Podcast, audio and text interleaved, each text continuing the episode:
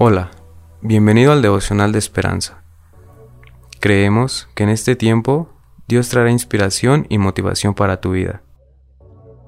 Así que, prepárate para recibir una palabra de parte de Dios.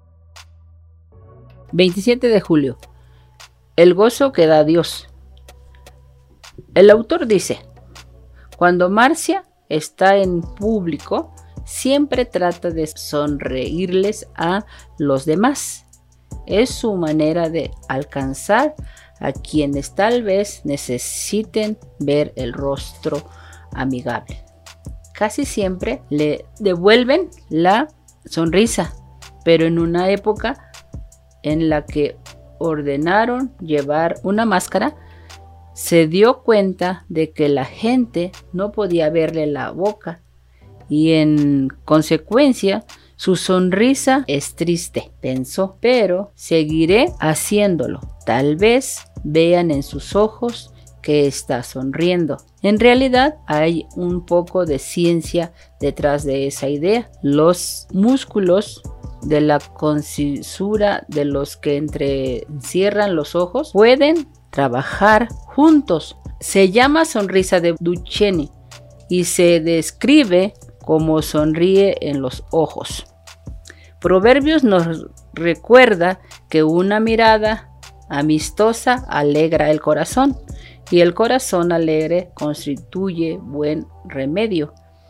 Muy a menudo las sonrisas de los hijos de Dios brotan del gozo sobrenatural que procede en los don de Dios, que llena habitualmente nuestra vida al alentar a personas que acarrean cargas pesadas o el compartir con quienes buscan respuestas y las preguntas de la vida.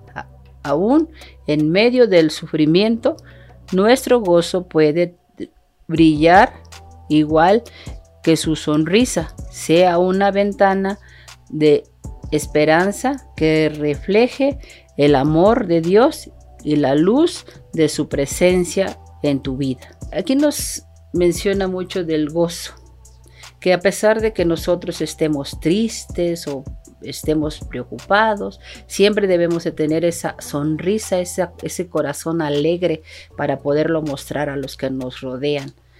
Te damos gracias, bendito Señor, porque tú eres bueno, Padre bendito. Gracias por tu palabra, gracias porque tú eres nuestro gozo, nuestra fortaleza. Tú nos ayudas a, ser mejores cada día, bendito Señor. Por tu infinito amor te damos gracias en el nombre de Cristo Jesús. Amén. Esperamos que hayas pasado un tiempo agradable bajo el propósito de Dios.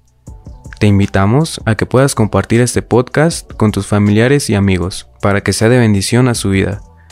Puedes seguirnos en Facebook, Instagram y YouTube como Esperanza Tolcayuca. Hasta mañana.